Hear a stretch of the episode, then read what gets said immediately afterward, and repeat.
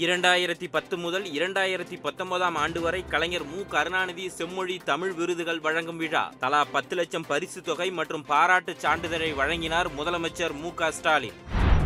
சென்னையில் மேடவாக்கம் சோழிங்கநல்லூர் சாலை செம்மொழி சாலை என அறிவிக்கப்படும். முதலமைச்சர் மு. க. ஸ்டாலின் அறிவிப்பு.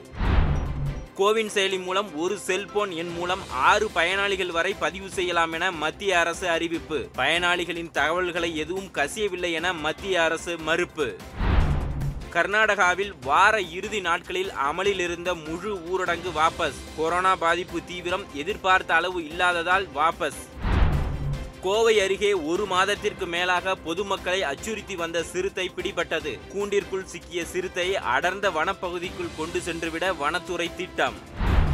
பாகிஸ்தானிலிருந்து இயக்கப்பட்ட முப்பத்தி ஐந்து யூடியூப் சேனல்களுக்கு மத்திய அரசு தடை. இந்தியாவுக்கு எதிராக அவதூறு பரப்பியதாக கூறி நடவடிக்கை.